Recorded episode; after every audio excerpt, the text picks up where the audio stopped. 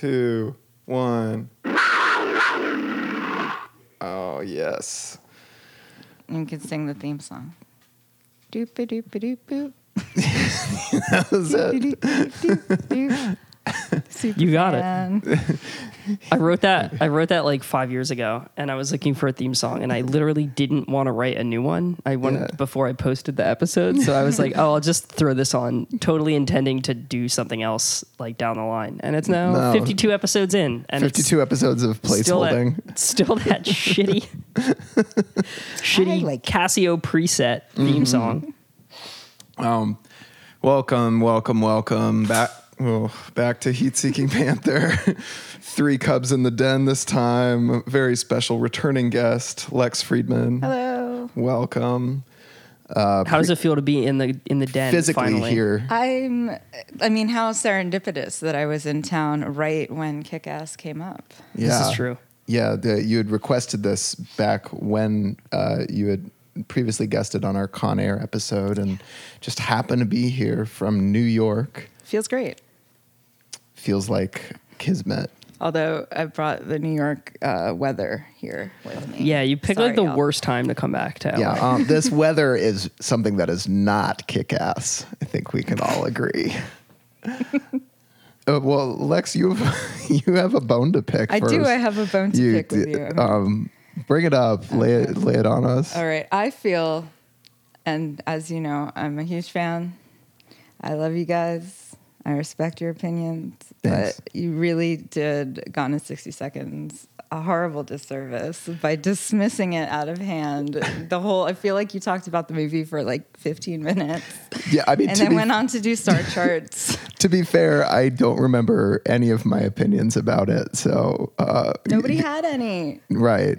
Well, what's your opinion? on? Yeah, I love that movie. Um, I think it's probably like the first heist movie that I really watched. So it introduced me to the genre, and, that probably has a lot to do probably a whole it. generation of people. Like You I don't know, we were like young teenagers when it Sure. came out. I mean, I remember seeing it in the theater and being impressed with it then, but I can't tell you why. And maybe it was just because it was fast cars and shit blowing up, and that's fine. Yeah. I, I just don't know that. I think since then I've seen so many other movies mm-hmm. similar to it that you know I'm now as opposed to being a young teenager when I saw it. Now I'm a jaded adult.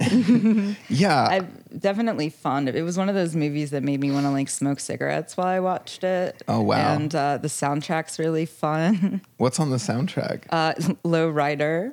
Okay, Oh, all right. And uh, you've got there's a there's a got caught stealing. I think was like the last Mm-hmm. song, which is a little on the nose. But they have that DMX song Oh, when they steal that car and there's a snake in it. okay. Yeah, Um, I'm going from having absolutely no feelings or emotions about it, or even really memories, to having a vague fond feeling.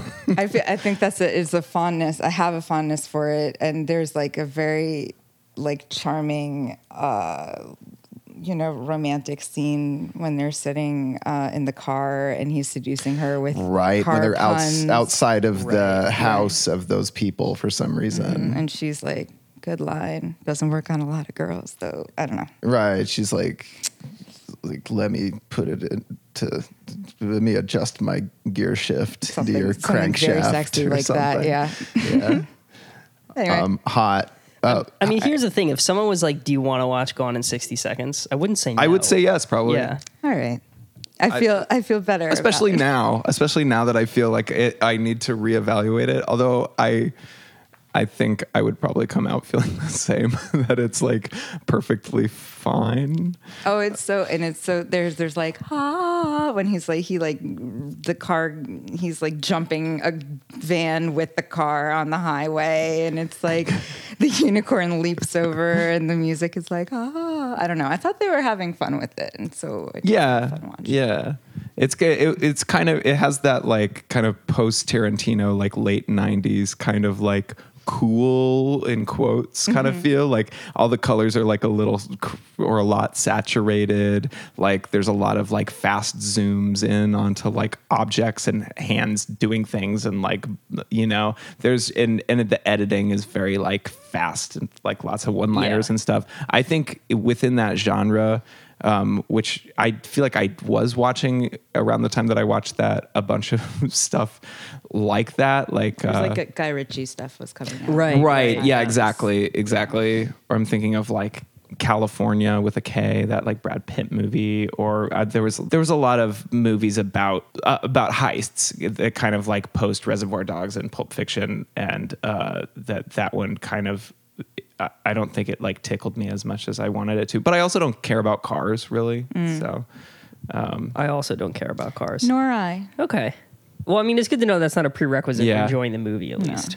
Um, I do care about Angelina Jolie and Nicolas Cage's smoke and chemistry. And I think did she have dreads in that movie? She, Yeah. was, Yeah. she had like bleach White blonde dreads, Yeah, yeah. yeah, yeah. yeah. I think that and hackers are like when you think. Well, when I Oh, think see, of I'm- Angelina, Yeah. I think of that phase of Angelina. Now Like, that Girl Interrupted is like Oh. it was when I was introduced. Girl Interrupted. She's so good in Girl Interrupted. yeah. People She won the Oscar forget. for. People forget that Angelina can actually like act, and that's the movie.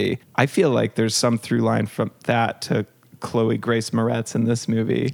Um, Do you, or were you just looking for a segue? I, I wasn't. I mean, it's not a good segue, but um, I think I, I don't even know if I want to get there yet. But I, in terms of like an actress who is uh, extremely conventionally attractive, um, but in and I'm saying that of Chloe Grace Moretz now, Yeah, yeah, not as a child, but like clearly, you know, she's a really cute kid in this, and but be somebody being super young, a young like beautiful girl um, who I th- does like a knockout performance like really early in their career, and then I think uh, maybe gets overlooked or kind of shelved to the side because I forgot what like Lex and I watched this last night, and I I didn't know that the girl in this movie was the actress who is Chloe Grace Moretz, who's just like Right. a name of like a young blonde actress who I know about. Yeah. But I d- hadn't connected that person to this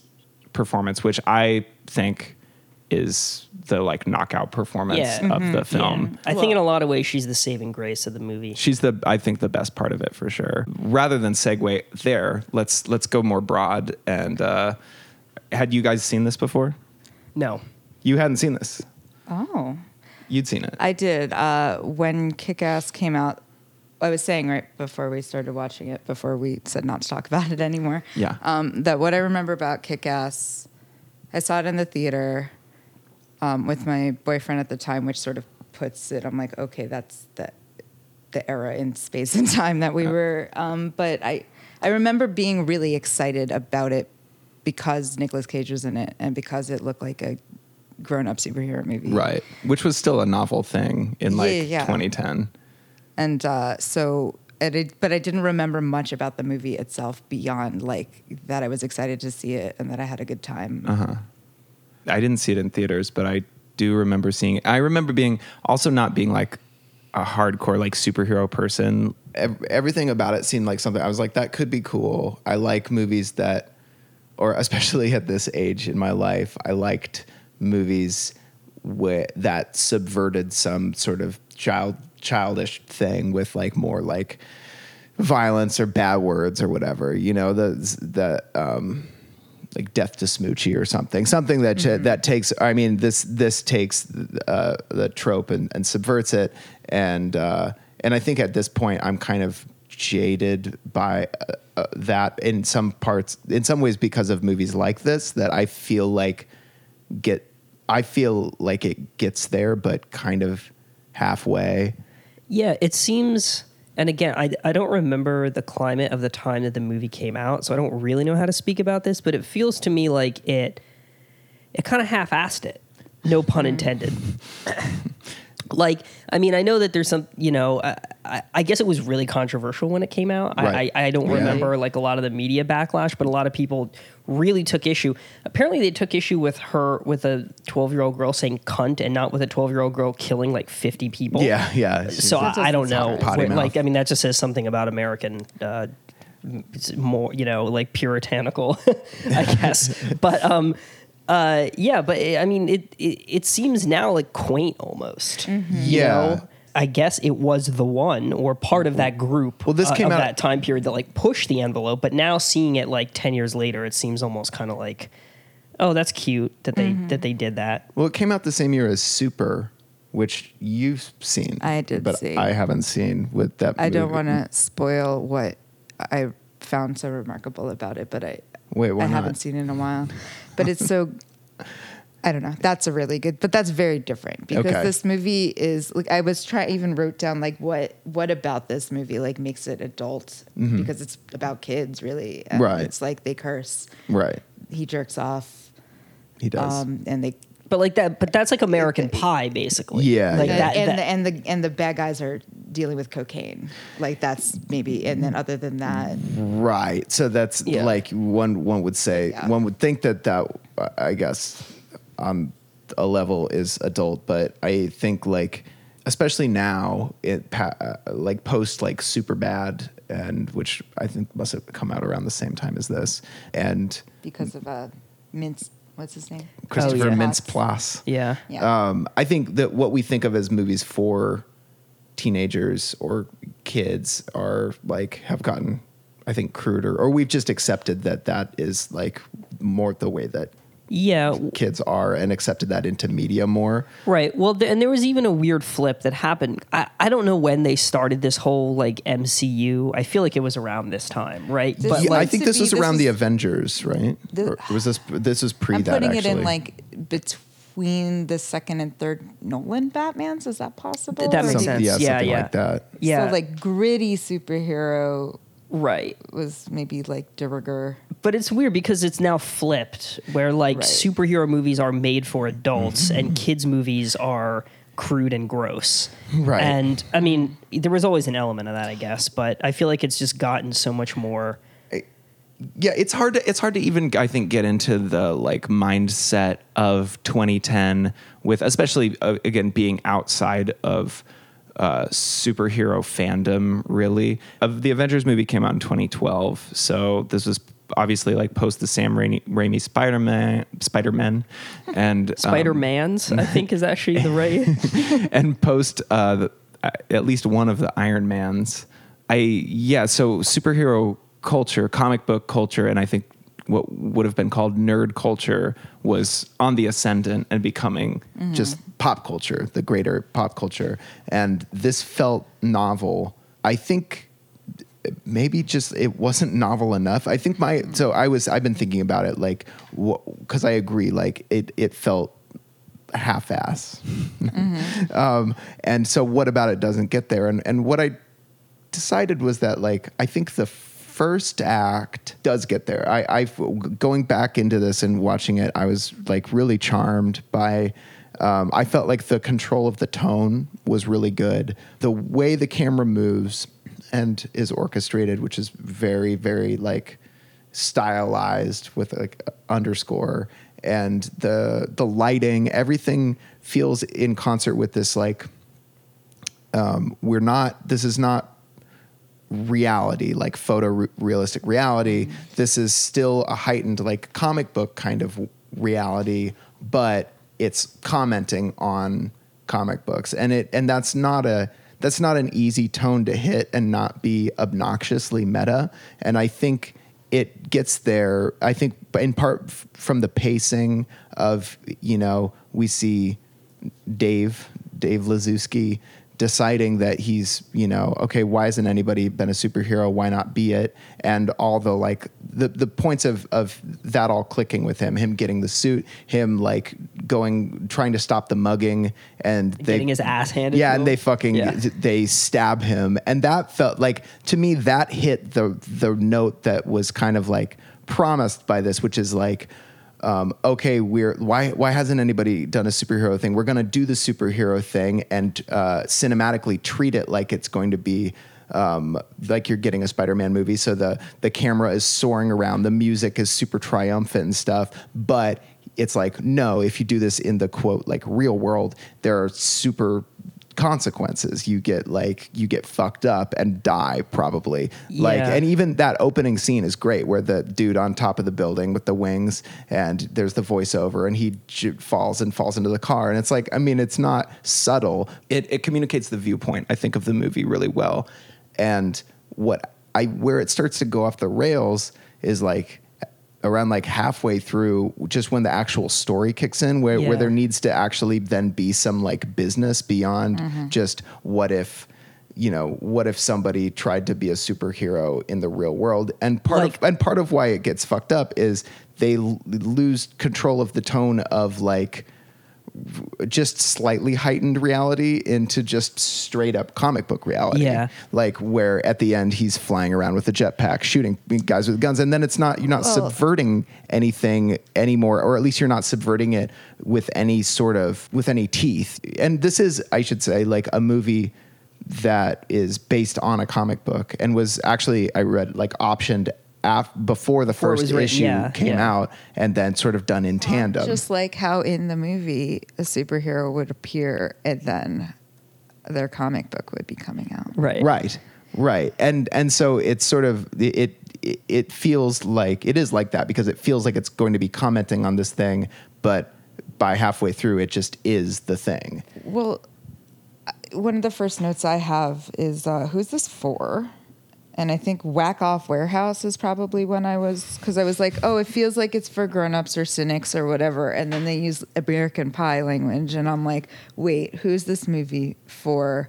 And I guess if, if it was like a forerunner of like what's happening now, like they weren't figuring it out. But a lot of the things that you mentioned that like don't work i think come from the script and the things that do work come from like all of the other people working on it I think yeah, that's true. Well, and You know? especially, and Dave, this kind of goes to what you were saying about how there's a there's a switch and it becomes less interesting when it becomes the thing it's trying to subvert. Right. I wanted this is maybe the rare like superhero movie where I wanted a whole movie of just the origin Origins. story. I thought that like too. I wanted an hour and a half of him just getting his ass kicked and Yeah. trying to figure out how to be a superhero.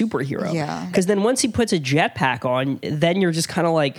Okay, so this is just a movie. This is just a superhero movie. it's yeah I I mean I wanted the And all- movie that was that and then at the end he gets killed or something you know that's if Well, I if you truly want to subvert it the movie for you i don't not Okay. that anyone gets killed but it it's that thing that we as adults want where you're like just go all the way it's fucking bleak and Right. grim when someone Yeah. who's like mentally ill wants to do like that's how that guy in the first scene of kick ass like it's a very throwaway line he's like oh that's not me that's some guy in like bolivia with mental health issues and then like that's then like cut to like the beginning of the actual beginning of the movie Right. and it's like well people who do this like are ill and like that's Yeah. more interesting to me than yes like hooray a jetpack you know I, I, I wish now I'd seen Super before this because um, w- the movie that I was going to draw a comparison to sounds kind of similar. Is did you guys see Observe and Report? yeah. Like Yeah. that was more the tone that I wanted, where which is that same thing of like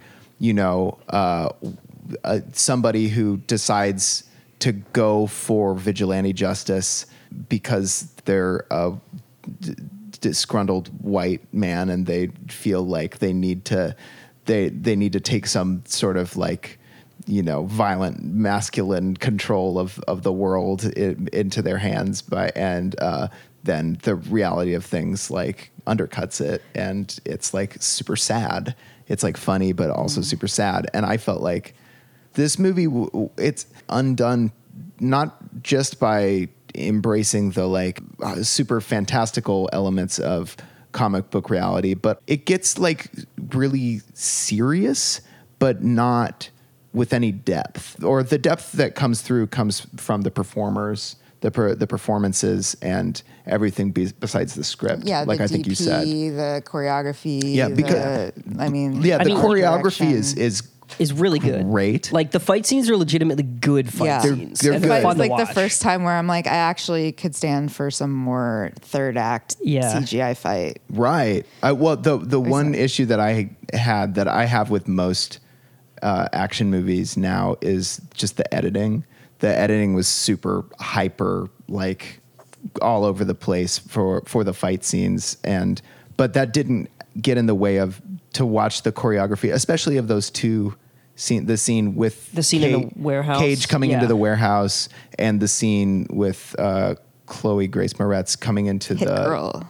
hit girl going into the uh, I don't know the gangster Like di- high rise. high rise, Yeah, yeah, yeah. and Well, m- murking all those dudes. That that fight is incredible, and I have a lot to say about it. I guess when we start to get there, but I, when they, gave her the climax of the movie, and I wonder, you know, how much this movie's sort of her movie in a lot of ways. Like we follow ultimately like her.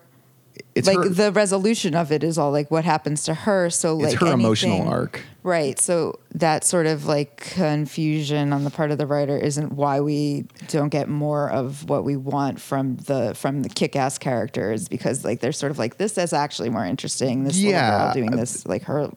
it, it does know, so- it, yeah because there's sort of the three stories there's there's hit girl and big daddy's story there's kick-ass's story and then there's uh, Chr- christopher mintz plasse uh, Red Red, Mist, is such a good name. yeah too. it's super good but there's wonder- tho- those stories and i think yeah it's revealed throughout the movie that hit girl's story is the most interesting and that kick-ass is kind of just a way to get there like a, a an Yeah, he's a, what Horatio. He tells the story. Yeah, but his his story is actually like not very good at all. No, I also I read that, He's, he's just like a he's just a teenage nerd that reads comic books. I guess the like girl. And but I I read that in the in the comic he doesn't actually get the girl. I don't I don't know the details because I haven't read it, that's but good that because she's that moment. yeah, that that's that, the one thing where you're just that like I think fuck? is like the turning point of the movie Yeah, where, I started to not be on board goes with it. from Right, like yeah. fantasy when you're just like hold on. What? But and then Like, also there was a thing too in in the actual cinematography that happened. It did a really good job in the beginning. Again, I think it was post this scene where it started to turn. Was it was shot like a comic book, Mm-hmm. And the, at the beginning of the movie, and then it just turned into. Like by the end the scene, it was just like you were saying. They were just editing it like it was just uh, yeah. like some random movie Just an fight action- scene. I mean, it was still good. It was movie. still better than average, but it mm-hmm. was. I could feel a, a definite shift in like the shooting and editing that like turned it. I guess I should say before we dig deeper, like I liked watching this movie. Mm-hmm. I had a good time watching it. Like it does have flaws, but as far as like movies go, and I maybe like latter day Cage movies, I don't know. I haven't seen a lot of the ones on either side of it. I saw Port of Call, but like, but uh, I liked it. Like I still liked it. I probably liked it more at the time. It was unusual to have like a young girl kicking ass like that to me. Like so that was that was fun, and I had fun yesterday watching it again. I, I think overall, I started having a lot of fun, and there was a point where I felt like they could have like shaved 30 minutes off of it and either lightened the tone um, and or kept the tone uh, as like zippy and light as it started out being, or or uh, going full dark with it. And instead, it just felt like there's a lot of like story business for us to get to. Where like, you know, by the time that uh, Big Daddy dies, it that to me felt like we were coming to like uh, some sort of story conclusion, and then it's like, well, of course not. We have to, you know, the good guys have to come out on top, and there has to be some sort of resolution, and that's going to take place over like another thirty minutes, forty minutes of like showdown fighting, and and there through that shift, uh, there there or through that that process, there was a point, prob- yeah, maybe around where he gets the girl where all the things that felt genuinely fun started to feel like someone being like, "We're having fun, aren't we? You know, isn't this crazy? Like we're using a bazooka, a bazooka. Isn't that over the I'm top and wild?" And and you're just and I, I was just kind of like deadened by it. Yeah, I'm hesitant to gender stuff, but like at, by the end there, I was like, okay, this is like a bunch of dudes. Like, like what if there's a jetpack with machine guns on it and a bazooka? And I was like, oh, now it's like a boy movie, Right. Trying to be a girl movie because there's a lot of the girl powery things, but like when it comes down to like gender politics, they like kind of, I don't know. But, the like, script to me, yeah. Oh, I'm sorry. No, I was just gonna say, just give me a hit girl movie. Yeah, like yeah. seriously, like J- it should have just been a hit girl It movie. Just give me a hit Girl girl movie, movie. Like sure. I don't. And that's the thing I remember about it all these years Sure. later is the hit girl stuff, not the And- kick ass stuff. And those are the moments that there were two moments that I was actually like, oh, that's iconic. That part where she comes in and she says cunts. I forget the actual line, but that is that you're like, oh shit. And uh, I don't when know. she refills the clips in midair. That's and then that's she's like, super cool. fucking shit. Yes. Yeah. awesome. Yeah, I, I that also gave me some like ple- that sparked my, the pleasure center in my brain. 'Cause- and that and that is exactly I think the kind of thing that they were going for throughout that whole scene, where the excess and the ludicrous like heightenedness of it is supposed you're supposed to be on board with like yes mm-hmm. this is so excessive at this point that we don't care that we are out of the the other tone and we're just in full superhero mode but it's just like It was more successful with her than it was with him. yeah, Yeah. because the the ridiculousness of a little girl uh, killing a bunch of dudes still kind of plays. And them cowering in the corner. in the Right, that- that's from her. funny. It's really fun. Whereas he doesn't feel like a geek anymore. Also, he's like clearly like ripped and like and he also you know, he doesn't have nerve endings, so he's not. So it doesn't hurt him really. a right. That's stuff. his Like, superpower. I guess, but also the other weird thing about that is that you'd have to undergo like months of physical therapy to even Oh, start yeah, walking again. lot and then all of a sudden he's just passed. up and like fighting, and he's like, "Oh, now I got a metal skeleton. I Yeah, can now I'm take better. I'm beatings better get." than There were before. a lot of like practical things where I'm like, he doesn't recognize Red Mist. He's just wearing like a weird I know. mask. Like it's clearly a guy yeah, you go and to he's got some with. like emo haircut, and suddenly you don't recognize. I mean, and Yeah. and, The that, and that's emo what I think is like they were towing the line between it being a real quote unquote Right. real superhero in the quote unquote real world, and then just throwing away all the stuff that didn't that that they just didn't want to take time to like I explain or sit with. Yeah, all of the bad guy stuff seemed like an afterthought. Like I didn't care about it. It felt like the screenwriter didn't care about it either. It was all very general. Like the, I'm gonna be in trouble in Brooklyn if they have all my coke. Like,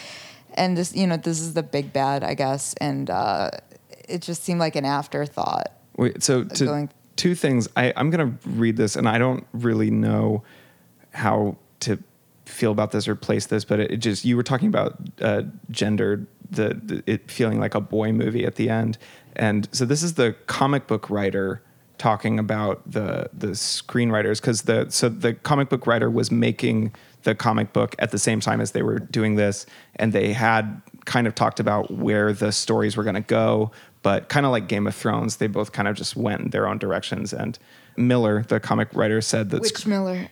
i don't know not one of the Not not. n- not like Not a famous Miller. or well not a famous miller miller said that the screenwriters goldman and vaughn had made a quote chick flick having placed more emphasis on the character's emotions and particularly and having softened the character of katie and you know basically having him get the girl and that's all it says That's about that but I, I, I think it's that interesting that, it's so it's so out of touch with the female idea to soften her in a way that lets her forgive him for those horrible things seems like a like a masculine like some, some outsider's perspective of how how like some uh, like a person any person of any gender but particularly a woman would Yeah, respond to yeah that. well she's not a character at all like it's clear it's clearly like a male fantasy so it's She- funny that that would actress did a good job with what they gave her Yeah, for she sure. was yeah, good. and I think in general the whole cast, like I, Mm-hmm. it's it's hard for me to get into teen movies. Yeah. mainly because of the cast. I think. I mean, well, once you get past like the asinine writing of most of it, it's like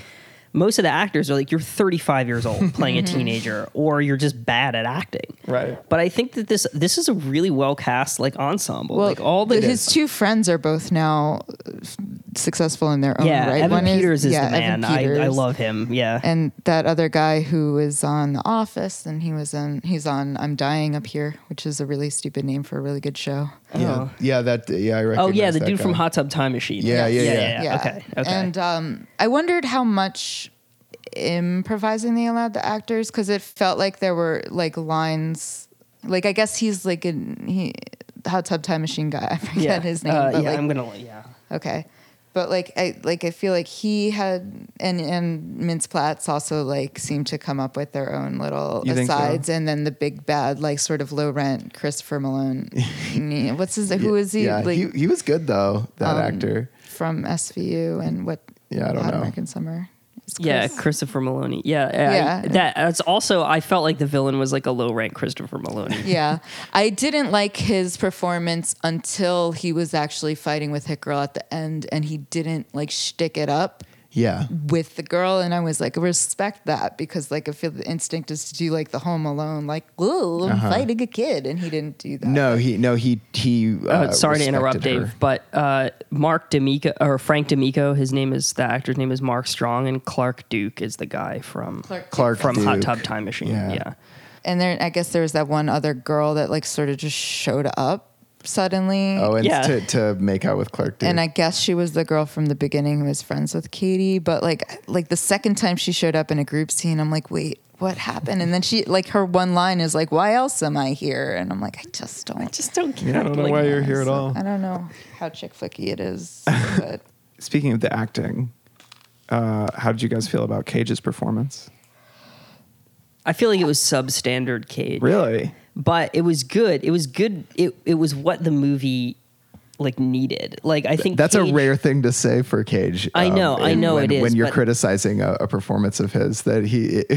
But I think Cage going Cage in this movie would have just not.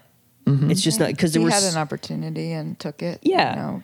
yeah. I felt there were like three distinct different characters he was playing. There was this sort of patronizing way that he spoke to his daughter, which Mm-hmm. was like charming, but like there's this one voice and manner that he had with her.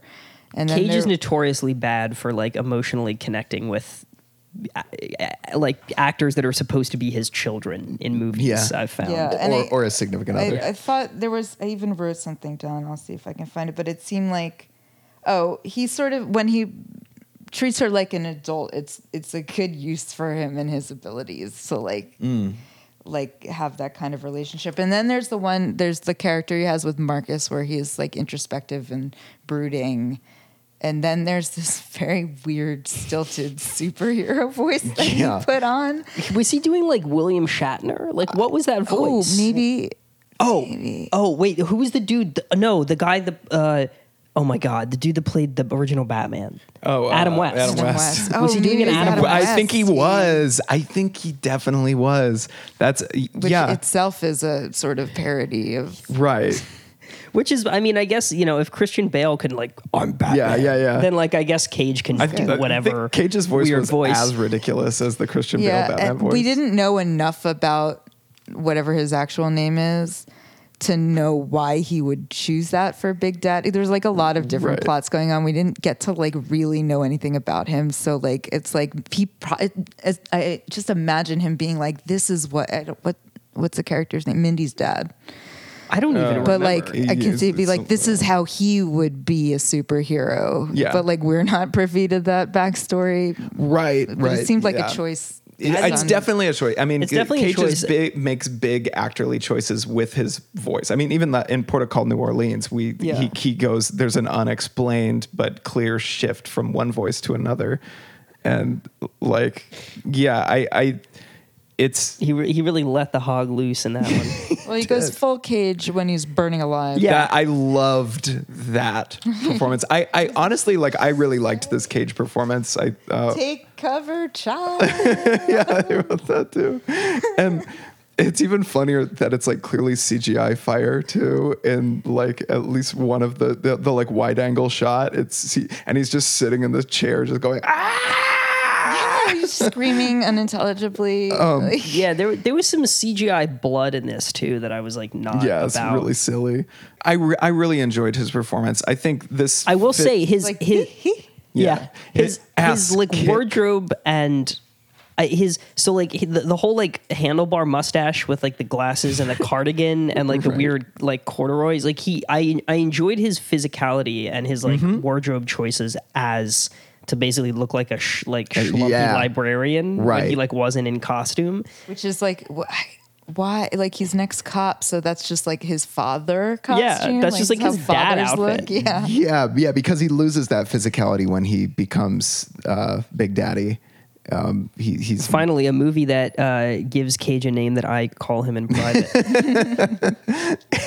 he's like, I, yeah, I, I thought this fit in with uh, the, I think the other, the other, I think great cage roles or a lot of the great cage roles where the having him in a universe that is heightened just works where it doesn't call attention to uh, the ways that he is ridiculous. Although And maybe that's why I think that it that it was like I, it obviously was a good performance. I don't want to And it make it, was sound like I silly, didn't enjoy too, it, but like- it was just it seemed like either they cut a bunch of Cage's mm. stuff out of the movie or he was being constantly like, you know, subdued by the director or someone I because I, definitely feel like feel- he wanted I saw him wanting to go further. and Yeah, he just I- never did, except for the scene was where he was on fire. enough cage in Right. it. Like Right. that was one of the things that excited me about it when it Mm-hmm. was coming out, and it, he's sort of like he's a secondary And character in some yeah. way. Yeah, which is fine. Like I don't, especially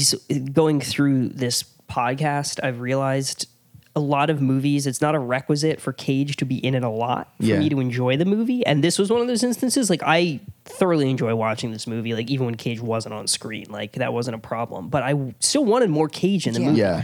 Well, and I was just thinking about like that very first scene with him and Hit Girl where he Where he shoots her in the shoots chest. her Yeah. is a great scene and the way that he acts it with that that mix of like you know this like overly doting like cutesy paternalness and then the like just viciousness of shooting her. Like that's not that's a hard that's a, a hard thing to pull off. And and him doing it with style i what does he say?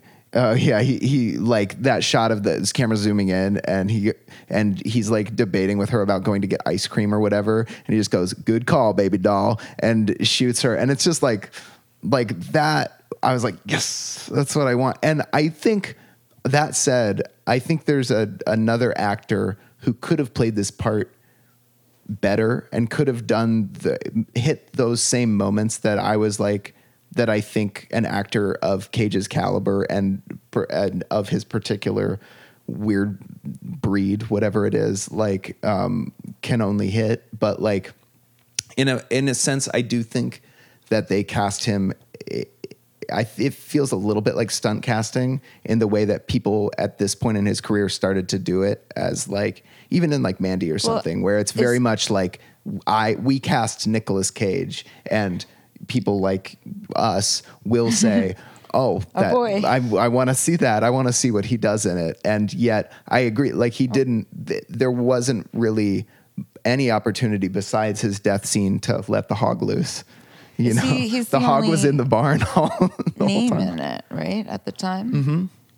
Yeah. Yeah, Yeah, I think so. I mean, I guess what's his name? What's his name was in Super Bad that like Mintz everyone Plasse. loved. Yeah, yeah, but, that But I he's think still- they came out like concurrently. I think.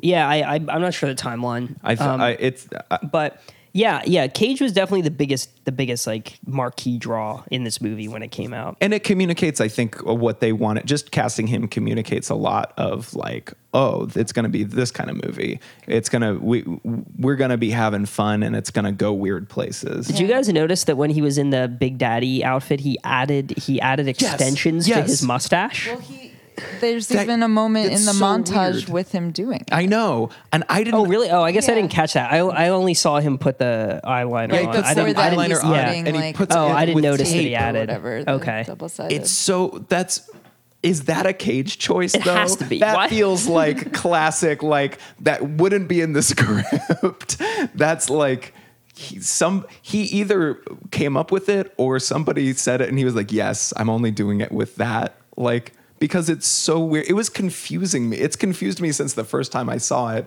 and i didn't realize that it was extensions i just thought that he was like more jowly in the mask and i was like what is that what are those like weird jowl lines but yeah I it's just didn't more even mustache. notice, but I don't look at facial hair. Maybe because I don't have, I can't grow a beard. I didn't think about it. I've but just- like, it didn't notice it until they pointed it out to me. I've just been looking at his face so That's much, you true. know. Yeah, this is this is true. um, yeah, that was strange. But it definitely, it's squarely in his wheelhouse. This Yeah. sort of a thing. Like, here's a weird thing that will be fun that you haven't seen before, and you, you can be a superhero, sort of. And Honestly, like yeah, right. The scene of him painting his face was one of my favorite scenes. Like I could have watched an hour of that. Yeah, of him I want like Well, in the that's ex- fun too because that's that that's that sort of thing that Kick-Ass, I guess, is endeavoring to show us is like here's what like the practical part of being a superhero. Right. don't You- you have to up know how to do fully. makeup. You have to have like you have to have blacked out your eyes, or else Yeah. the mask looks weird. Yeah.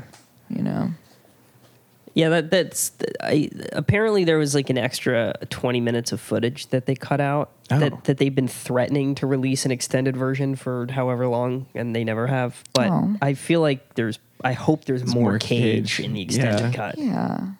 I I mean I thought that the the end where he goes full cage was like a little it was ridiculous like it made me laugh. I wasn't worried for him. It was you know like it definitely didn't Well, And, and, and then after he's after he, the fire's put out and she's talking to him and his voice again, he's like, it's this i also don't know like how did he die? Like he, you could, he just had some burn. Like there's no burned. but I like mean, there's it like he does he also get shot? Like it was not and no. Yeah, well then it, yeah, because The- then it's the kid got stabbed and hit by a car, and his whole skeleton was replaced Right. and is fine. So like I was like, he just that's it. That's well, and just- they treat it like he's like gonna bleed out or something. Like he he's burnt, and then even though the fire's out, it's like uh, still still getting burnt. Like he's he's only got like an a couple more minutes to live. like it was so. I don't It know. was It seemed very it, but it, yeah, it feels. But then it feels like fantasy. You know. Yeah, yeah, for You know, sure. it didn't- That, it didn't that is bother that me. moment in the beginning that he said we weren't going to get, which is I'm going to avenge you, right. and then. And Right. that's what I thought because the Mintz, red mist is, you know, he grabs that katana off the wall to avenge the father. And I was like, oh, that's the thing. And then he picks up the narration at the, I don't know. I feel Right. like it promised a lot of things that it didn't. It didn't. Well, there was a sequel I didn't see, so maybe There's a sequel. With Jim Carrey. I didn't see. Yeah. I didn't even know there was. Yeah, one. I feel like that flew under the radar. So I as- presumably they answered a lot of these uh, cliffhangers. in I the remember sequel. this might be uh, this this is just a vague memory, but I remember that Jim Carrey is the big name in it, and he his character is like kind of like a gun nut, like he's super into guns, and then that Jim Carrey like disowned the film. Wait a minute. Wait, hold on. I've seen I've seen some of this on TV. Then Really? I guess I didn't realize it was Kick Ass too. But I've seen I've seen this Jim Carrey. Yeah, with like a crew Yeah, cut. yeah, yeah. yeah. He disowned it, which felt kind of like I don't know. Didn't you understand what you were doing? Isn't that exactly like the thing that you were agreeing mean, to be? did- You're like, I'm gonna be in this hyper violent thing that knows that it's hyper violent and is commenting on it. Also, he did Batman Forever, so he's like clearly not above doing like dumb superhero movies. Mm. No, yeah, he's, That's right. The Riddler. Yeah. that's right. I mean, all time. I think it's one of all time greatest Jim Carrey roles. It's it's one It's- of the most Jim Carrey Yeah. roles. you know. I think it's up there with The Mask or any of the other like classic Jim Carrey roles. The Grinch.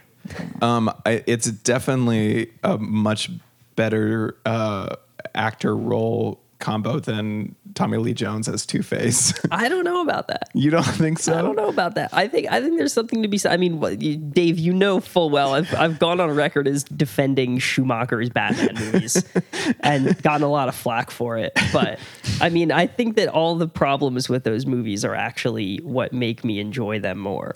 But I mean, like as opposed to who? What the fuck with the Aaron Eckhart? Like he was a shitty Two Face. Uh, Like that was all bad. That was no good. I didn't like that. You didn't like that I one? like- You would have liked The Dark Knight better if it had been Tommy Lee Jones. I look, all I'm, I don't know if it, if it would have been Tommy Lee Jones, but if it had been someone other than Aaron Eckhart, I mean, if you want to talk about like bad Two Face casting, okay. like yeah. I, I I prefer the Tommy Lee Jones version over the Aaron Eckhart version, His suits were better. dude. At the- I, I mean, no one's gonna no one's gonna disagree with us there. I don't know. I think I just kind of have an issue with the whole like gritty, the whole gritty, Gritty Batman thing. thing. Like I I mm. appreciate really?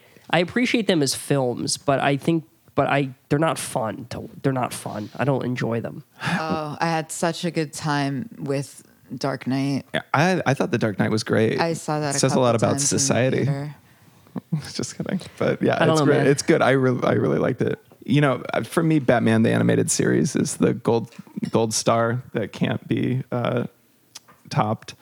But we're getting off topic here. Mark Hamill is really the best. Mark Joker. Hamill's the best Joker. Um, what's his name is the best Batman. Kevin something. It's the best Batman. Period. Okay. I should we talk about the script or the plot? I mean, the. Sure. We're like an the hour First I thing know, I know. It, You'll have some fun editing, I guess. It'll be like Yeah, yeah. some Um, boring bullshit about Batman. I mean, uh, okay, like they I were doing like the Soldier Boy thing right at the beginning. I, but- I was talking about Soldier Boy. I was t- uh, I was trying to describe Soldier Boy to Lex um, as being like this is something that I know you you, you experienced also, and uh, yeah, and they were doing the dance and it. Yeah, it, there were a lot of fun, very dated. There's like a lot of fun dated technology that's MySpace. charming yeah, to yeah, watch. Kick-Ass has a really three- successful MySpace. You need to get three thousand friends on MySpace to be cool. But which is weird because this was 2010 where Facebook had already like Yeah. Facebook was like four years into supplanting MySpace at this point. I feel Yeah, like. it was- It's it's weird that they went that route with it. Um, Agreed. I do think it's interesting the way that it. Uh, I hesitate to say explores, but it gently touches on uh, the idea of like superheroes in the age of social media. And like how that would change when you can literally live stream, Yeah. you know, like an unmasking, or you can, or you can, you know, people show their support via like, e- like you know, MySpace messages or whatever. Right. Well, and he he. or what he- did she say? I'm, uh, I'm meaning to mail his site. Yeah. I need Yeah, his help. I was like, I don't think anyone ever said that. I don't even think that's like a 2010 thing. mail. I'm gonna mail. I'm gonna his mail site. his site. I mean, he becomes famous by going viral. They even say he goes viral, and that did feel like really prescient.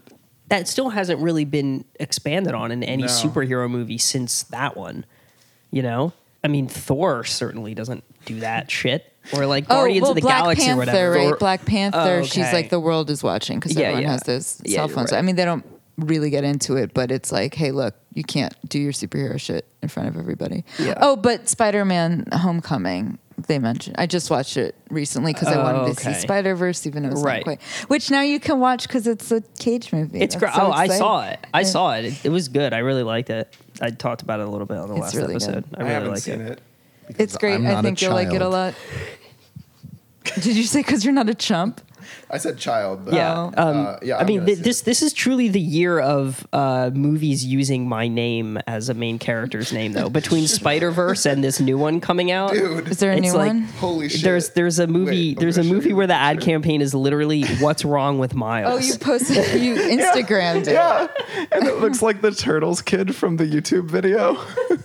He's got skull pa- makeup on. What's wrong with Miles? What is wrong with Miles? I've I've been I've had fr- I've been having friends come out of the woodwork that I haven't talked to in like years, texting me like, "Oh, lol." I'm like, "Yeah, dude, like you and everyone else I know." Everyone's worried. we all want to know. Oh, my friend O'Henny's in this movie.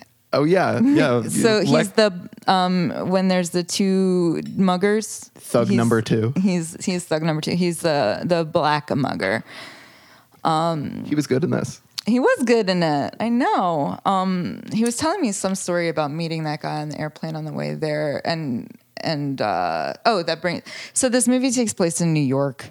It doesn't feel like New York. It definitely It doesn't, doesn't. feel like the screener's ever been to New York. The No. one thing that seems super New York was at the end. He's like wearing his costume with Tim's, and like Yeah. that's very New uh, York. yeah, I feel like the Tim's as part of the costume is like the most New York. But I actually mm-hmm. wrote before But, they like- explicitly said it was in New York. I literally wrote in my notes, "Is this a city or a small town? Mm. Yeah, Where it was is really, it?" It, like, it was, It was like very- suburban Brooklyn. Yeah. and I, to be fair, I have lived in Brooklyn, in North Brooklyn, for twelve years, but I like rarely, if ever, go south or east, and that like it does look like that, but it Well- it felt like all set pieces. It Well, it was like filmed in London. been- Really? Yeah, it's a- in that one alley British- that you recognized. You And said. oh yeah, I I recognized uh, an alley from downtown LA, but Which one? the one where um, I I think I could be mistaken, but the part where uh, the head mobster guy gets out of the car and like kills that uh, Oh, yeah. kick-ass, Yeah. that looked like downtown LA. But this was shot in London and Toronto primarily, and it felt very much like that. As like movies that feel that are shot in Toronto always kind of feel like they're just in like they're in city. you know, this movie city. takes place in city. But he he flew out to LA to do that, so you might be right about like the alley and the those shots. Wait, did he have any good stories about being I think it was LA shit. Now he's going to be like, no. Uh, he didn't work with Cage. He didn't talk about being on set. He just like they put him on an airplane, like from New York, and so he was just there and he was just in first class and he was just asking people what they were doing in LA. Or no, maybe it was Toronto. You're right. It was Canada. And he was like just asking people what they were doing, and they were just like, "I live there, man. Leave me alone." And then somebody was like, "Oh, I'm I'm here for a shoot," and so like he made friends with Thug Number One on the plane on the way there. but uh, That's cool. yeah, it doesn't. I'm sorry, it's not super relevant to the to the cage aspect. But you can you can call him if you want to talk to him about it.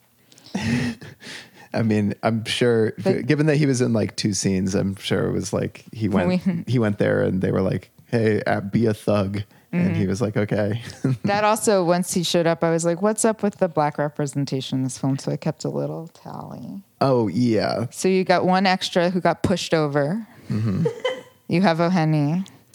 Um, the thug, then the thug then with there's a like the mouth. the Rasul, his Yeah. whole crew right, Which- of so inept c- criminals. low sorry. low level like, criminals. like really quick, I And just want to say that I loved the design of that drug den. Yeah, it was so good. It just like people like fucked up people playing video games. Some dude like DJing, to no one in the corner. Like Wait, wait, well, it's weird. It, and then one woman just standing sexily in the Yeah. middle yeah, of the room for no reason. It felt very. It, it, it's like I wish I could describe it better, but it's like the that's like very much the vibe of this movie, which again is like there are things about that that are like r- real, like real in ways that don't get representation.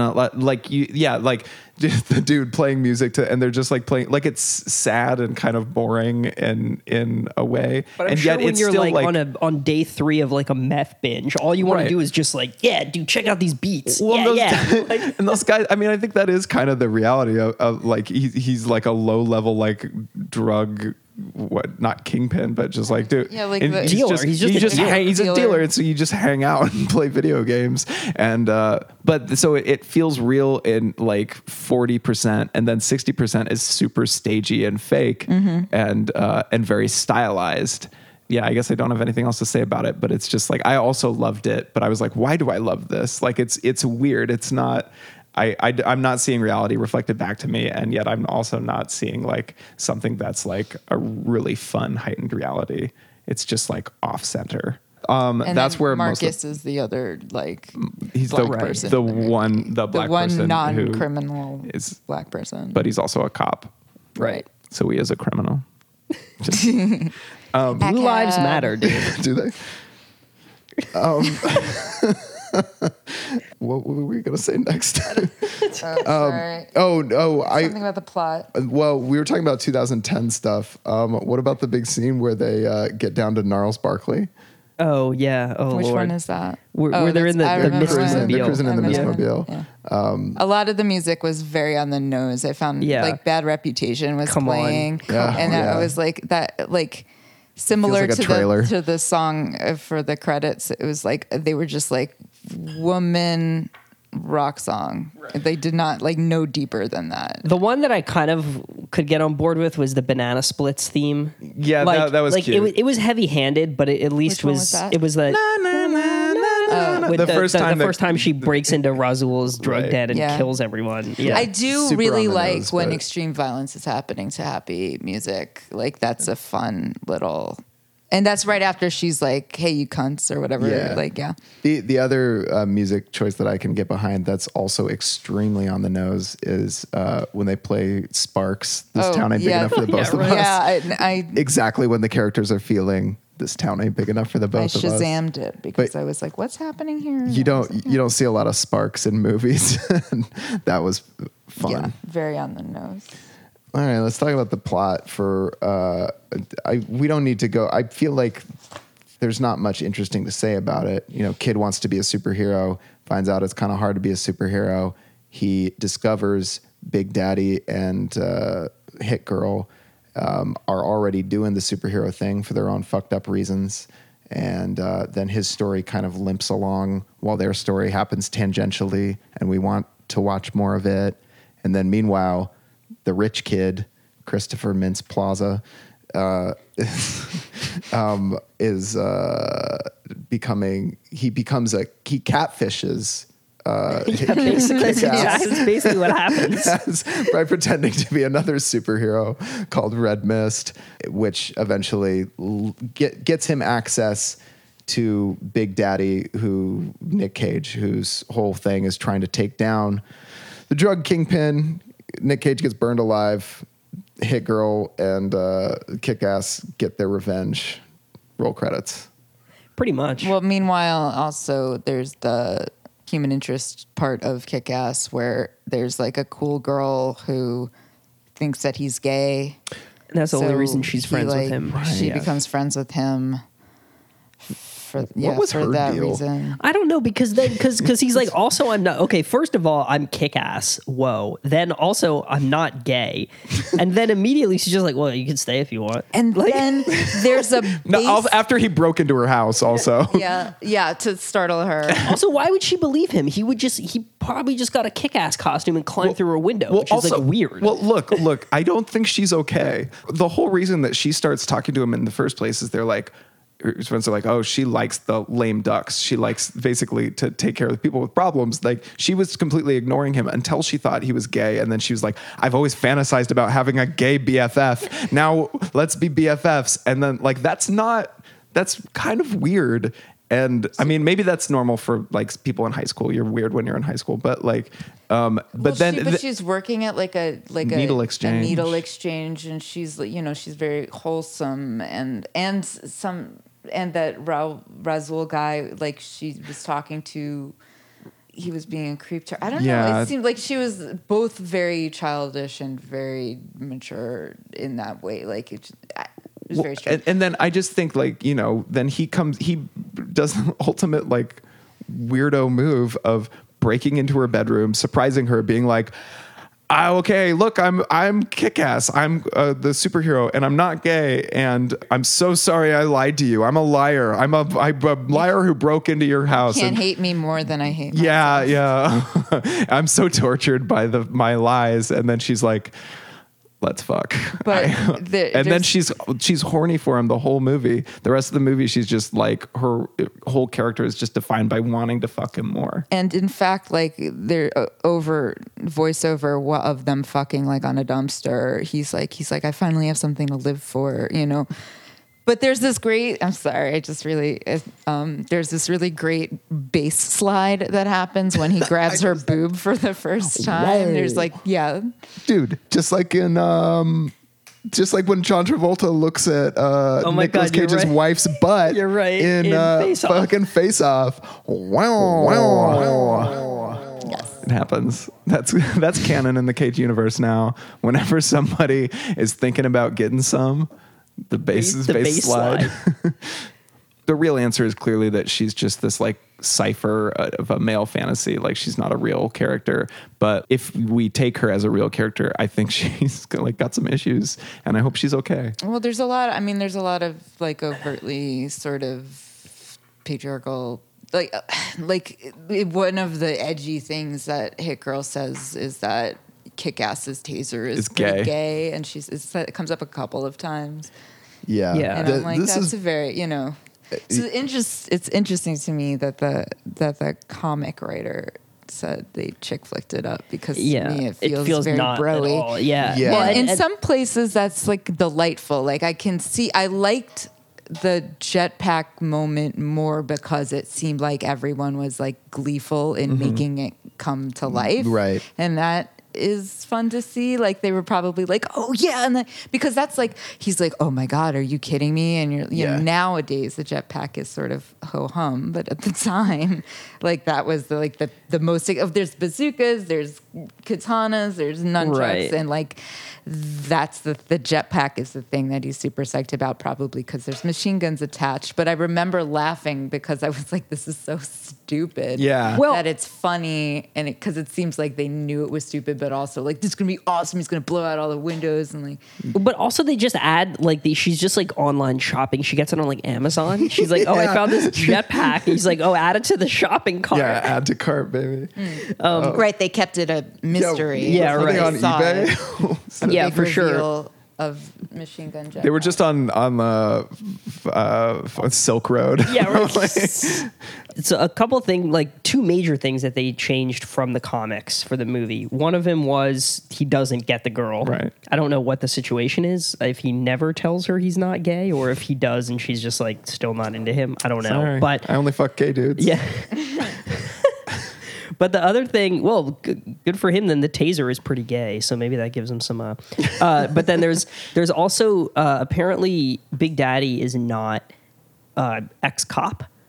Oh yeah, he's like an accountant he- or something. He's an ex accountant, and he claims like his his story. It's the same backstory we see in the movie, but then it's later revealed in the comic that he actually wasn't a cop. He was just some accountant, and he kidnapped Hit Girl when she was like a little Whoa.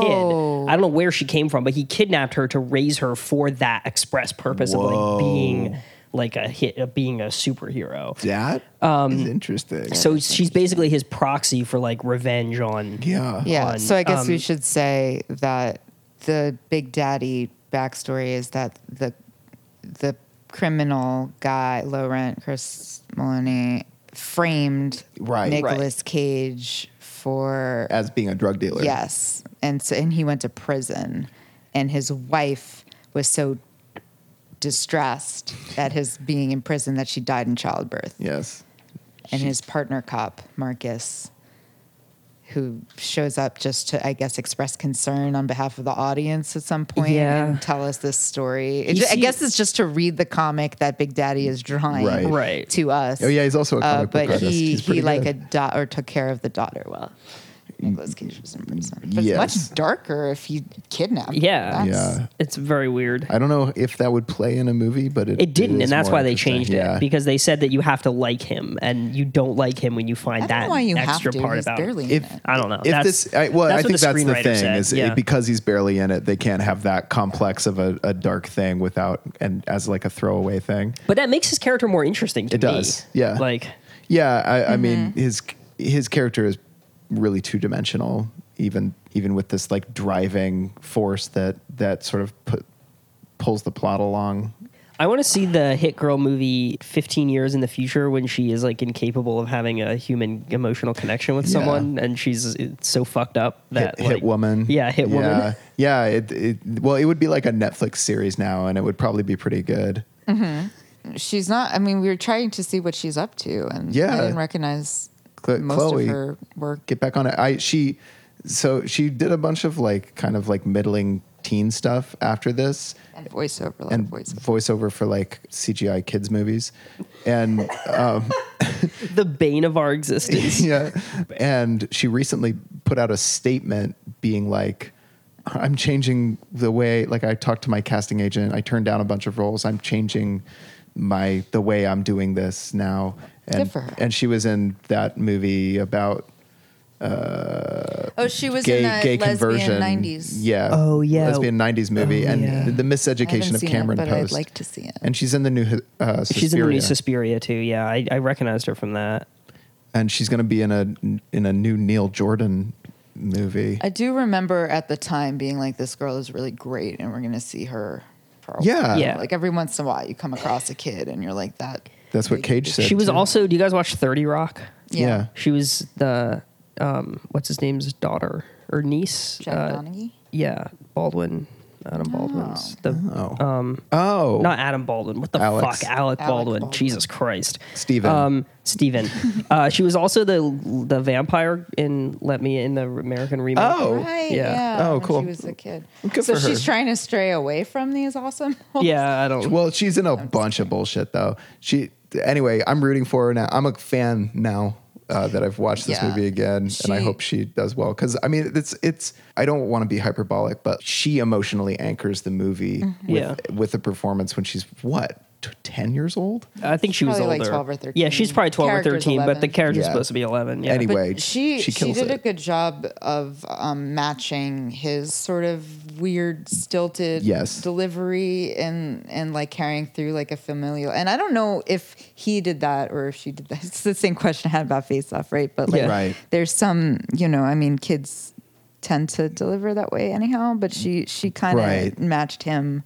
It it And- works and yeah. and and in that context it feels like you have this like mix of emotions of like, oh, this child is being like warped and molded into a killing machine and is kind of like that's fucked up and she is not well but also like she's so excited and fun and they're both like so wholesomely fun about it that it it carries over and it it does it actually achieves subversion i think And Um, ultimately, I think for me, it's the most interesting thing about this movie is is that is their relationship. Yeah. not like any of the other stuff that I guess it's supposed to sort of be about. Well kick-ass is a boring character uh, christopher Mintz-Plasse is a boring character He Well, did a good job. With did it. fine. Yeah. They all Everybody did- a really everybody good job did a with the good crummy job. script. Yeah. but sure. but it this seems, isn't a knock on any of the actors. No. but it's just I think that there was yeah. I, I mean, it's just like there. It it feels like the this was written with like, let's make a movie about. It feels like the origin story was like firmly in mind. Okay, let's make a movie about this. You want to become a superhero. What does it actually take? What does that actually look like if you're just some geeky kid? And um, and then okay, and who do you meet?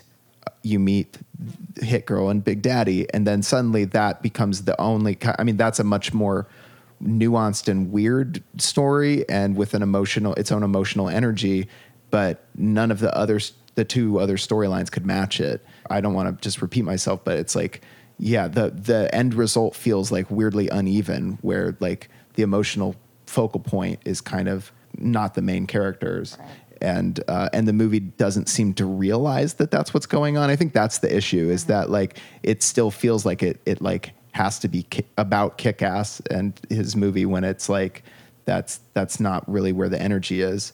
And also the reason why I don't think like I don't care about seeing kick ass too because I don't care what he's up to. It's boring. Right, right. And the, I mean, the bad guys are, in addition to being poorly written, are like just buffoons. and mobsters like can we I, I that was the first kind of like thing that that like hit me is like oh really you know the fact that it's a that it's a rich dude it makes sense to me like rich people make the best bad guys and that it's like uh his like shitty son it's like donald trump jr like you know getting ready to i can do it dad put me in there And Yeah. they like sort of tried to give him like a redemption arc and then didn't. Like they, Yeah. they everything was very. Nothing had like a super solid point of view. They didn't commit to anything really. Like No. everything is. He's sort of bad and sort. Everybody's and not in a nuanced, interesting way. But Right. in a like, we don't want to answer this question because And I just I'm just sick. I mean, this the the, the point I was gonna make is just that I'm sick of gangsters being like the bad guys in movies for something that feels like it's doing something like we're we're doing something new. We're giving a new take on this. Like it's such a boring, easy bad guy target. Like Mm. there's no and what do they do? They sell drugs. They sell Yeah. cocaine, and there's nothing Yeah. really more about. He's corrupt and bad, and they kill guys. But it's like there there should have been some sort of weight, like either emotional or, or so- some sort some sort of weight with like the bad guys that need to be defeated too. I think that not Yeah, only is the hero boring, but it's just like so fucking by the book. I like that they microwave that dude in, in a giant lumber microwave. Oh. I've I've never seen that in a film before. That was and the, the whole scene where they're like asking, they're like asking, interrogating him, And he can't hear them. he can't hear them and like you could just see his like brain like melting and then he just explodes i enjoyed that they do they do a good job of of it's a fucked up thing to be good at i guess but they do a good job of making light of crazy violence. Like Yeah. there's one scene where red mist and his dad are sitting in the car while a guy is being tortured in another building and they're like discussing popcorn and stuff. Yeah that was really good. And you just hear gunshots but it's all you know it's you know for the close observer it's very it, it's charming in that way. It's But- everything that doesn't need to be serious they did a good job. But i think going back to what you were saying before i ranted about gangsters that scene felt like a good kind of setup for what could be an emotional arc with him some some sort of interesting emotional arc where okay well you know what does it mean to be raised with a lot of money and have a dad who's like nakedly a gangster and doing this and then like have it, he he could have had some sort of He's interesting Not allowed to have friends. he's and he's not allowed to take part in the business which he really he wants to do which is like a good choice an interesting choice that they would have him like okay i want to be the big you know the i i, I want to be part of your business dad but they don't really give that storyline uh, uh, room to be anything complex so they do give him like a weird kind of redemptive little bit of like oh no well don't hurt kick ass he's he's my friend a guy, yeah he's just he's just some nerd and um, Sorry. yeah, but and then just kind of doesn't. I don't know. And then at the end, they set him up as like he's going to be the bad guy now. He's a so he's a shitty supervillain too. It's just like too bad. It's like a missed opportunity. They, it could have been three really cool movies, and Mm-hmm. instead it's one like like fun popcorn flick. Well, it just, like so many comic book things, like it should have been a series. I mean, this came out before that true like advent of like streaming series, and when especially with like something like comic books. But like, if it had been given some room for there to be more emotional depth with all of those story points, maybe it would have been good. I don't know that. I Would- don't know that it would. I don't know. I don't. I also don't know. I like. I, I. I don't think they did the best they could have done with it. But I also think that like trying to do more with it would be almost beside the point. Honestly, once Cage is dead, then then that relationship doesn't exist anymore. Right. Mhm. You know. So I think that I think that the more interesting choice would have been to keep him alive, and then you would have been able to follow, you know, Yeah. Big Daddy and Hit Girl. Right. And then you know maybe Kick Ass is like a dude that comes in and assists every once in a while. Well, and that's but sort like, of like she gave him that alley oop because like she single handedly murders like 15 people, and then at you know this sort of inept dude that's only helpful because of her and her dad like comes in and saves the day at the end, which I think is stupid. Yeah, like, and then the there's only a reason very he's- long jetpack green screen yeah, like Where they're, like, flying away. for a while, which I thought was very New silly. York. It would like, which is silly, and I'm like, I guess like maybe they just like rented the jetpack and wanted to use it a lot because it didn't like it. It's not as important. as, Someone like, made that of the other stuff. jetpack, and uh, they wanted to. They got Yeah, their. but like because they had been hinting at it the whole time, I guess like that was super exciting for them a jetpack, but it's just very long Mm-hmm. and silly. But I mean, it, it more or less follows that same like superhero movies of from any. I mean, particularly Marvel, but really from any like studio, it follows like Act One is like quippy, sarcastic, like getting to know you stuff. And then Right. something happens in Act Two that's a problem, and then Act Three is just like CGI fight. Yeah, and I and always want Act One to be longer. I always want more quippy sarcasm Yeah. jokes, which is I, I guess why I like Guardians and Deadpool One, the first ones of each of those. Th- This sort of did that like it sort of followed the same like you were saying like the getting to the first act that feels like a comic book like that like Yeah. that's familiar to me from all comic book movies Right, and that's where they're doing, I think, the most interesting stuff Mm-hmm. because they are commenting on other movies and or, or comic books and tropes and doing it with something to. Say. I mean, it's not something that new or interesting at this point, but Well, but I, I think that's a valid question that also goes, you know, t- kind of ties into like the kinds of superhero movies they're making now. Is like, is it enough that your movie is the identity of your movie is based on like subverting audience expectations, or like, is it enough that your superhero movie is not other superhero movies? It's just like so. Like, where does that leave us if if the if the end result is just going to be another superhero movie? Right. And I'm just I again like I don't even know how fresh this felt in 2010. I mean, it doesn't feel fresh now, but I, I be, like especially now I I just like I'm tired of this genre being spoofed and and uh, subverted and stuff. It's almost like it's like doing like doing a something subversive with a noir, like a film noir. Now, like we have seen that. I just don't think there's much else to say about, Yeah, right, about right. superheroes that hasn't been said in a bunch of like meta uh, TV shows and spoofs and you know because like, you're- you- Rick Rick and Morty has done it uh, to already like Well, or Venture Brothers. or the Venture Brothers Yeah, is right. more what I was thinking. You know, it's just what else can you say at this point? Mm-hmm. Like I can't wait till we get back to just doing superhero movies the way they used to be done. Yeah, Because no one has because no one has done it traditionally in a long time because we're all worried about like doing something new with it. Like just give me you Well, I haven't watched any of the give DC give stuff. me Oh well, they Wonder they're Woman awful. or I mean, I haven't seen Aquaman, but I I was paid to watch Justice League.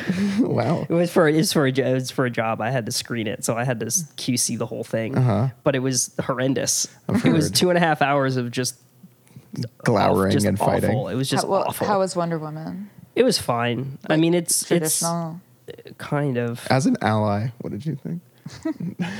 no, Well, I, that- Traditional, like- except that it's Wonder Well, Woman. like okay, you, the the PC answer would be finally. Yeah. But the actual answer is like we don't need another superhero movie like this. It's Yeah, like it's just the same it's shit. just the same plot Yeah. points, you know. I enjoyed some of the score. It was silly. There was like a weird twingy Aaron Copland version of the regular superhero music. Like Yep. there's a point where it's like twangy cowboy superhero it did some fun things. score.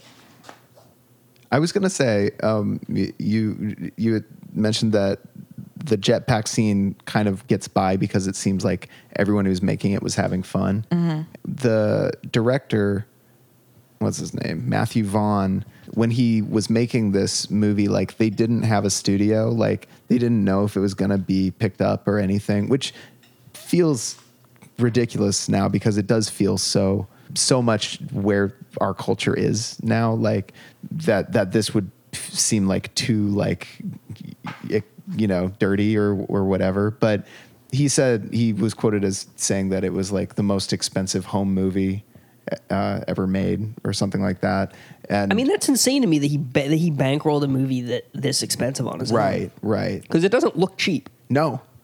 I mean, millions of dollars. I sense the direction seems like he seemed like he was having a really good time. The all the affectations that do feel kind of like sub Guy Ritchie, sub Tarantino or whatever felt very genuine. Like he, this guy also directed uh, Layer Cake, I think was his big, which is very. ex- I think Talk the, about sub yeah Guy the Ritchie. line the Yeah. line on it was just that it was sub Guy Ritchie. He also made Stardust, which sucks. I don't know if you guys remember that. Um, it was like a kind of fantasy movie. Robert De Niro was in it, I think. um, it's from Well, I 2007. kind of I kind of want to see it now. um, it's garbage. Look at the oh, that, yeah, I'm not gonna watch that. yeah. Peter O'Toole is also in it. Anyway, and now he's making those Kingsmen. The first. The Oh, I liked date- that. That yeah, was fun. and he did The first X Men one was First fun. Class, which I thought was Oh. I good. love that. That's like Yeah. the best X Men movie. It is. Oh, that's the that's where you meet all the kids. Yeah. Oh, that I felt like that's somebody I saw it with was like it didn't. They didn't have characters so much as just like powers, and you don't really know like who they are. Yeah, but what about? I it's enjoyed all about like no. It's about Magneto and uh, uh, Nazi Hunter. I like Yeah. that part for sure. yeah, McAvoy and Fassbender just like kind of wanting to fuck each other and being buddies. That's uh, that's fun. Anyway, he went on to I think do good stuff, and I feel like I wanted to be charmed by what he was doing here. I don't know. I don't know how many I ways mean, to I say think- it, it like almost worked. Yeah, I think this is one of those movies that almost works because you can see how much fun they're having making Yeah. it. Mm-hmm. Like it looks like everyone involved is having a really good time and they're not taking Yes. themselves too seriously. And- Except for the big bad, who I felt Right. was taking himself too seriously. yeah. I yeah, I don't know. I I liked his performance, but I think the one note I didn't bring up. Oh, they just straight up murdered a bunch of people. That's like really like everything. Like they all like everybody murders people and then just like, leaves them. Yeah, yeah. Yeah. Lying around right. and like there's no consequences, which is interesting since it's like the conceit, of course, is like what if a real person Yeah. like attempt endeavored to do this thing? It's like oh, I guess you can still just murder like 15 people and leave them in a high rise and it's fine. Yeah, and, I, and And go to school, like you know. Yeah. I want to see the movie that is about the fucking like uh, underpaid cleanup crew that has to go into that like penthouse and like get rid of all get rid of the mess and like rebuild it. There's that that one uh, series they did with. I mean, they weren't the cleanup crew, but it was like a bunch of people who aren't superheroes in a world where there are. Alan Tudyk is in it. All right. So the last couple things I have to say uh, come from this interview with Cage that I watched. Uh, the first one just being that his his take on uh, Big Daddy and Hit Girl's relationship with Kick Ass is that when they meet Kick Ass, Hit Girl has a crush on him, and that's why Big Daddy lets th- that he's like, okay, well, we can like let this guy into our world. I didn't get that watching the film. Did that? I didn't either. I feel like that's a decision Cage made without letting anyone else in on it. it's just his read on it.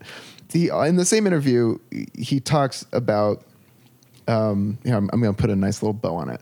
He talks about uh, the director um, Matthew Vaughn and him talking about pop art and both admiring pop art, uh, specifically uh, Keith Haring and Andy Warhol, and that he, Cage's sense was that they were making a pop art movie, and to me that feels like really apt because this movie it is it it bills itself as commenting on you know in the way that pop art commented on advertising by taking the language of advertising but is now has just they've subsumed into one thing that we see that art has be, all art has become pop art and become advertising in a sense that this movie wanted to comment on superhero movies and yet it throughout it just became a pretty average superhero movie but one with dirty words and more blood hmm. yeah, that makes sense. I think it's interesting that Cage thought that much about it. yeah, that's what he Well, does his character also was an artist himself, a comic artist. He was making comic true. books he was a pop artist for Mindy, for Hit Girl. oh that was the reason to so I, she I, knows I think so. They t- didn't totally explain, except when Marcus was like, "Oh, you are making this a game for her or Right. something like that." I think that was yeah. I don't know that they explained it that well, but I don't know do you guys have any final thoughts I made you sit through the credits because Stephen Bach, who was a professor at Bennington and was the like vice, vice president um, of United Artists during Heaven's Gate and wrote a book about it and stuff. But he always said the movie's not over until the credits are over. So I made Dave sit through the credits. We didn't make it all the way through, but I was like, you don't want to listen to this lady-led nu metal Shania Twain. yeah, that was very Proto weird. Gaga. exactly what and that the was name of this song was "Make Me Wanna Die" by the Pretty Reckless, which made me wonder, like, what is the message there? Like, I to me, similar to the Bad Reputation, they were just searching for like a female-led rock song, which, you know, like uh, like all of this sort of feminist. Uh, they're not over to undertones like seem pretty afterthoughty Yeah, you know, Yeah. which is too bad because again, like Hit Girl had this like awesome fight. Like it's like the best. She's the best part of the movie. She's the most memorable part, and uh, and it's it's too bad they didn't pay attention. I- yeah, I think I think there The was just was like bad. too much business. There was too much. They were trying to do too much, and it was all. It all ended up being pretty underthought. Yeah. Yeah. But if you want to like just like watch a fun superhero movie, yeah. If you want to see a child uh, act really well and do a bunch of fight choreography, that's pretty cool. Like it delivers there. sure, does. Definitely. sure does. Miles. Thoughts? I don't know. Yeah, it was good. It was good. I would I, I would recommend it. Similar to Gone in sixty seconds. If someone was like, "Do you want to watch Kick Ass?" Yeah. I, I wouldn't say no. Yeah, I'd, I'd Like- say yes again. It it's it it succeeds enough at what it's doing. It's but I just like- wonder if it's the kind of thing where we are now. Do we see it as less successful because because of what has come it, in it its was, wake? right? Because it was so ahead of its Yeah. time. I, I don't know because I, I think both Lex and I came away from it not really remembering much of it, and I think mm-hmm. that says a lot. I think I remember it like doing what it did pretty well, but not getting to the level in the way that I think there's a bunch of people who Lock, Stock, and Two Smoking Barrels was like huge for them, and they can think of a bunch of cool scenes from it, and blah blah blah blah blah. Mm-hmm. But I don't think there's a lot of people who feel that way about Layer Cake. You know, and we're all in our 30s, so we were I'm like know, 47, so for yourself. but like late 20s when this movie came out my best friend's 27 and like she loves Kick Ass. She was like so psyched that I was going to talk about Oh, it. Like, really? she like really wanted to be hit girl, like you know, because she's what a number of years younger than we are, and so like I guess if I was like a young girl watching it, like Yeah. I definitely would have been paying more attention than I was in like my late twenties. You want to apologize to her on air? She's gonna listen to this, and So she knows. I, I don't have. I, I like it. I recommend. I have this uh, recording of a Cage quote. I don't remember what it is, but uh, I'm gonna, I'm gonna play it. it. It's from this interview. This has been going on for thousands of years. It just, in the old days, it was Greek myths, you know, or Arthurian myths. And then now it's Batman and it's Superman and Iron Man, Spider Man. All the comics are what empower people. People, I know people who um, are paramedics who are in the ambulance with a Superman T-shirt on underneath their uniform. I mean, these people exist. I don't doubt they exist. And he knows. I so do. much. his paramedic friends. But he's always had a fondness for Superman. Oh, yeah, and I feel like and he in did some ride-alongs. He did ride-alongs with paramedics for uh, bringing out For- the dead this too. is true. so- This is true. So maybe it was one of those paramedics he was referring to. But yeah, I feel like this movie was a was kind of like a dream was a dream role for Cage. He's a comic book freak. Yeah. this is we've discussed this. Which is why it's so weird. He made such a weird choice for the the voice and mannerisms No. of Big Daddy. But like, I don't know, it was kind of delightful. I think I think the con- I would love to be inside of Cage's brain, seeing what he sees when he reads comic books, because ba- based on his performance in uh, this, in Ghost Rider, in like you know, it's just I I want to. I want to know how they play out in his head. I think people have voices like like he's doing in this. All right, All right. wh- what's next? What are we watching next? Sor- uh, Sorcerer's Apprentice? Maybe not. There might be one in between. Did you Um, do Port of Call? We did. That was the Already? last one we did. Oh. We I haven't posted it yet. Um, that so movie was batshit. It was awesome. the awesome. only thing I remember is like that it was crazy and the stuff that happens on the hood of the car. That's a fucked up scene, dude. yeah, crazy. yeah. Uh, Sorcerer's Apprentice. It is. Yeah. Yeah. Okay. Oh, fuck, boy. dude. Wow. Uh, wow. All right.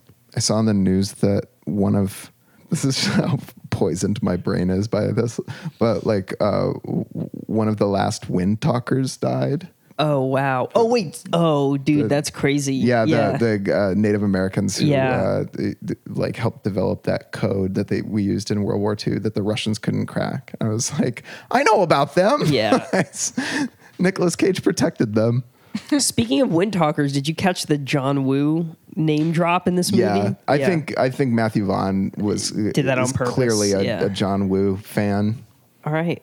Is Okay. that it? Do you have Yeah. anything else you want to say, Lex? Do you want to plug anything? If you live in New York City, come see uh, It's Getting Tired Mildred, my late night monthly soap opera for the stage. There's free party after and everything. Hey, Yeah. see it. See it. Well, thank you so much for being here. Thanks. Finally oh, be- liking and subscribe and comment. yeah, yeah. like and subscribe, and I don't know, do uh, rate us on the thing. Help the algorithm along. The algorithm doesn't like us right now. No. But um, and tell your friends. It's a conspiracy though, really. yeah, it's it's like that thing that's been going around Instagram of like I don't know, doesn't matter. It's stupid. Okay. Keep that in. Great. Um, um, all right. Uh, I'm Dave. I'm Miles. This is Lex. I'm Do you wanna- Lex. Hello. Lex, do you want to give us a panther roar for the Oh. outro? Uh, That's the best one. Yeah, that is the best one.